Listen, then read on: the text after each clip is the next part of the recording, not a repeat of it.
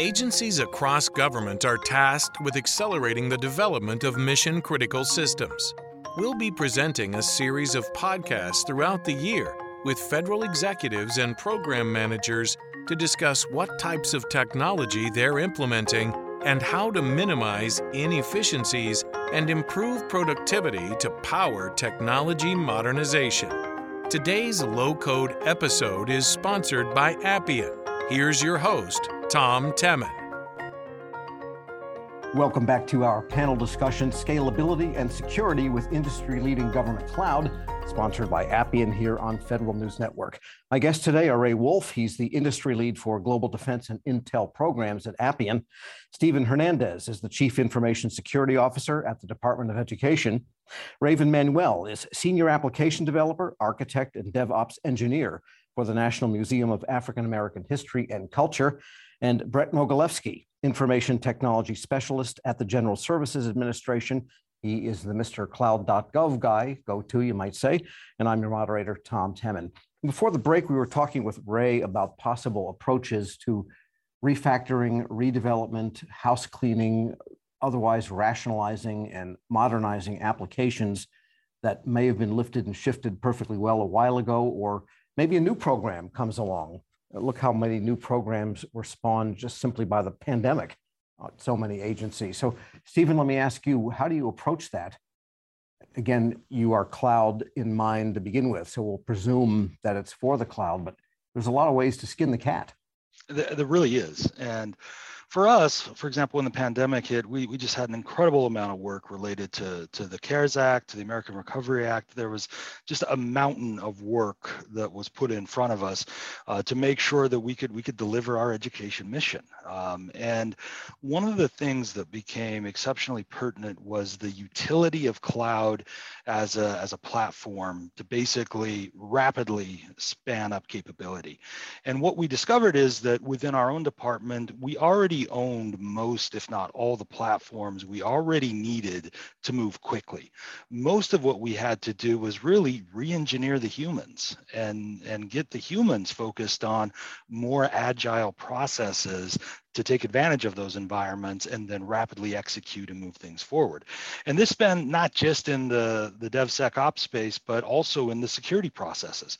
You know, an ATO for a new platform can take three to nine months, depending on how quickly you can move. We don't have that time. How can we build processes that remain compliant, keep us in, in good graces with FISMA and our auditors, but also get things out the door quickly. And what we found is when we re-engineered processes and we started bringing in more of a Scrum approach, a Kanban approach, and we focused in on, on attacking, let's get this one thing done this next two weeks, the sprint cycle, we were able to move rapidly. And security was at the table in the beginning. We always preach about this, get security in the beginning through a more agile approach using DevSecOps, we had security at the table. We were assessing in near real time as the code was coming out and we were able to launch quickly. So lots of great lessons learned there. And I think that from a CISO perspective, it's probably the most integrative I've ever seen security in a project or a program versus our usual model of build the black box, we'll assess it and ATO it. Interesting. Yeah. So that continuous ATO goes with kind of the continuous Kanban, Scrum, whatever you want to call it, approach. Yes, absolutely. If you do it right. And, and Raven, uh, tell us how you approach that issue of development. You are the Sec DevOps engineer there. I I think you might have said it, Tom. The pressure. And I think it was you. Like the more you have the pressure. So what I've done is there's a devs at SI. So all of the devs, all of us that actually have to implement, we usually get our leadership on board because the the entity that we have to convince is IT Enterprise, aka OCIO, and we are trying very hard to come up with because theirs is always security to come up with a security model that exceeds theirs because we have this all of the Smithsonian policy and the policy that they go by. And so we look at this is why I really like these type of panels because I look at the stuff that they're looking at and then I will implement the stuff that they would like to see and I'll be saying yeah we need it. Like we know all about this. So for us to be able to move forward is for us to over engineer our like basic applications and add this extra layer of security even though it's not needed so that we can actually get buy-in from the people that we have to work with work with and does that speed up your ability to get the ato the authority to operate if you have that security layer built in? No. Still takes a while huh? Yes. Brett agencies come to you and in some sense you're a little bit of a cloud broker maybe for lack of a better word but you're also the transformation technology transformation service. You must have to do some assessment of do these guys are they taking the right approach do they seem to know what they're doing is that part of the hand holding that gsa does uh, I, I, think so. I mean, we do make recommendations. Uh, there's a consulting arm of TTS called 18F. Uh, they do um, make recommendations based on, you know, where where are you trying to get to in user experience and the mission and the value you're delivering, but also what are the trade-offs you're gonna you're gonna have on the compliance side, and how do you find you know you can't kick compliance out of that uh, equation, and so you and so looking for the sweet spot and, and where those are. Uh, I will say for rapid development again, um, part of things is people understanding what's possible. Uh, they're they're in a in a world where they've seen things move very slowly, and six to twelve month ATOs are normal.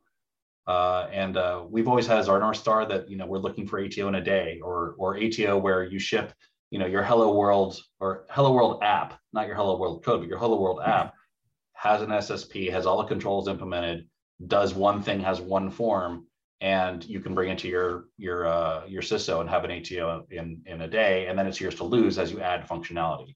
So that's the way we're approaching things. Um, we did recently ourselves, kind of astonish ourselves. I said that was the North Star to get ATO in a day. We recently had an experience at GSA where we did ATO in 14 days. And that was for a brand new system that had uh, not existed before those 14 days. I will say when the pressure comes on, as, as mentioned by Raven, uh, when the pressure comes on, that's a crisis-opportunity, right? You can, you can say, hey, uh, based on this opportunity, we had people behaving in a way they, they based on this crisis, we had people operating in a way they wouldn't normally. And we did come together around that because that was clearly the highest priority. And hey, look what happened. So in this case, we had the same thing. We had, um, you know, uh, an assessor sitting, uh, sorry, um, a compliance sector sitting right next to, to me as I was implementing a proxy. And we were writing the policy. He was writing the text and I was writing the code uh, side by side. Um, and we had the, uh, you know, David Shive, the, uh, the, the sure. CIO for GSA involved in the process, understanding this is mission one for everybody under him. And that, you know, normally everybody is working at their own pace, they're asynchronous, they have 10 different things they're trying to do. But if you can narrow the focus of your agency or your program and have all the people in the room that are necessary to deliver to production, you can move incredibly fast. Um, I don't know that we would, would have would have wanted to do this application in four days. That was necessary for what we were doing, uh, but doing it in a month would be would be very easy, I think. Um, and so I think that's that also opened a lot of eyes. Uh, people who don't normally collaborate because they're sort of at a remove across the organization hierarchy, working together more directly uh, with with fewer barriers. Once they see that, then they understand. Okay, we could be better, and let's start let's start tearing down those barriers as a systemic problem that is that is there in the non-crisis time. So I do think that that there are opportunities that come out of this. Um, I would say also it's it's brought up for us in terms of our own products. We were using our own stuff, so we were using Cloud.gov, we were using Search.gov, we were using Federalist, we were using the web design standards, um, and uh, I think that was really helpful. Another thing Steve mentioned earlier, uh, he talked about you know making sure your data is portable and using a SaaS. Business process entry. You know, 90% of government websites are a front page, a form, and then a back-end business process that notifies you when things happen. And I think that that is something that has historically either been outsourced to contractors or been embedded in code and systems that are built.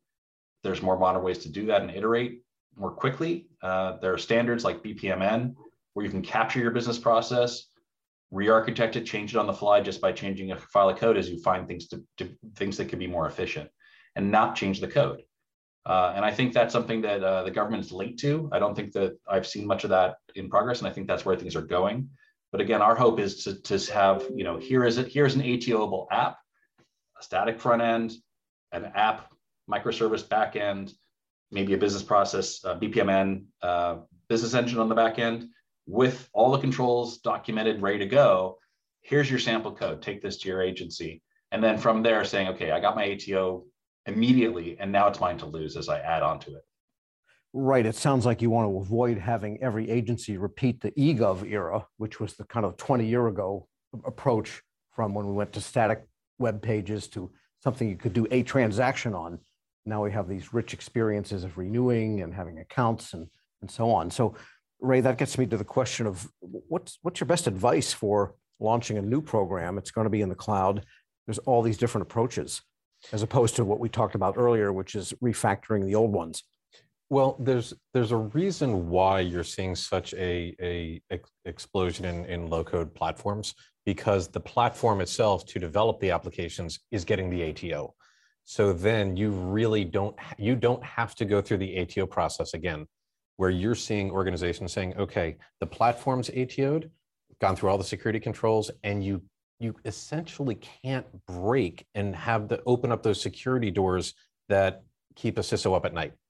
Uh, we've seen this in the Air Force. We've seen this in the Navy. We've seen this in many federal agencies where they say, you know what, the speed at which we want to develop applications, let's give a, we'll call it a safe working platform so that the application developers can focus on getting an application out early, have that MVP out early, and have it tested early with early user testing immediately to say, okay, let's iterate from there. Meanwhile, it's already ATO'd. Now, granted, if you have a completely new API to something that is a legacy system and you're trying to uh, connect to that, that may be something that, okay, that, that should be something that they look at. But typically, that can be either a no code integration. Many of those are already built. That's where you're seeing a real uh, acceleration, especially during the pan- pandemic, where agencies didn't have a choice. They couldn't, uh, they needed these applications much, much quicker. So mm-hmm. that's one key trend that's happening.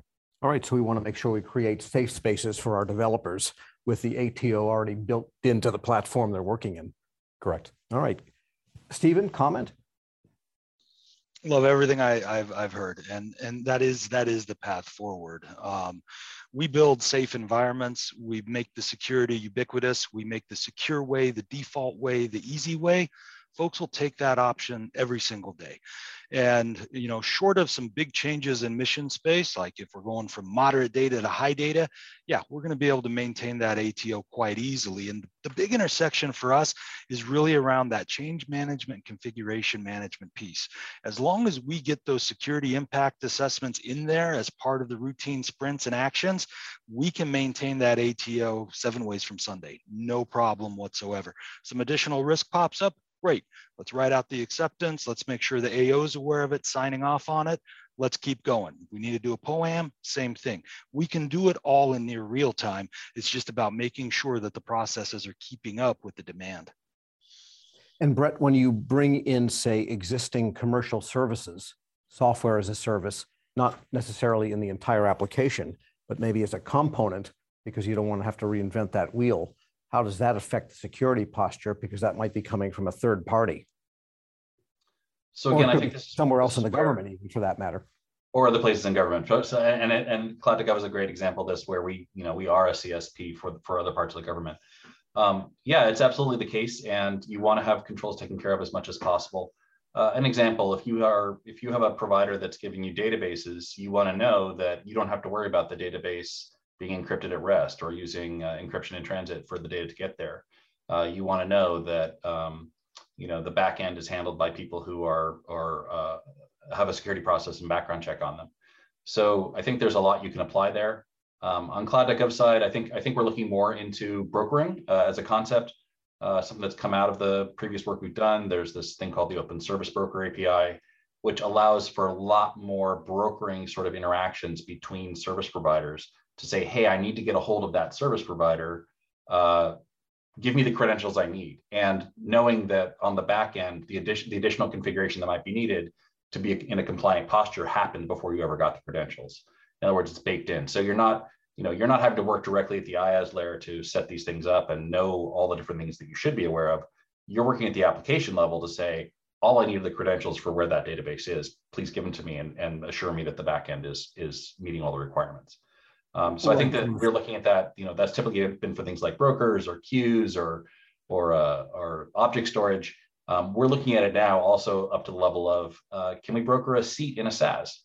where that account in the SaaS is configured to require multi-factor auth and uh, you know uh, we're, we're collecting accounts that people aren't using them and it's doing single sign-on with an agency that's using their their PIV and their CAC card. We're looking at brokering as, as something that we can do. And when I say brokering, I don't mean in terms of uh, humans and agreements. I mean, I mean sure. in terms of speed of an API uh, to say, spin me up this, let's say an SCM uh, in, in, in this SaaS uh, and give me an organization where I'm going to put my repositories, that it should be that fast, that you say that and, you know, it kind of appears. Uh, and that that also dovetails with GSA's mission in FAS to say, okay, we're going to be, uh, as an agency, looking at licensing in bulk across government and getting the best deal from vendors um, and going through the assessment period once and not redoing it for every single uh, agency or program that might want to use that service. So I think right. there's a there's a lot of opportunity there to go for. Well, we are out of time. I want to thank today's guests, though, for a great discussion. We heard from Brett Mogilefsky, Information Technology Specialist for Cloud.gov at the General Services Administration. Raven Manuel is the Senior Application Developer, Architect, and DevOps Engineer for the National Museum of African American History and Culture. Stephen Hernandez is the Chief Information Security Officer for the Department of Education, and Ray Wolf is the Industry Lead for Global Defense and Intel Programs at Appian. Thanks so much to you all. I'm Tom Temin. You're listening to Federal News Network. For more on this discussion, please visit federalnewsnetwork.com and search Appian. Thank you for listening to the Low Code episode, sponsored by Appian on Federal News Network.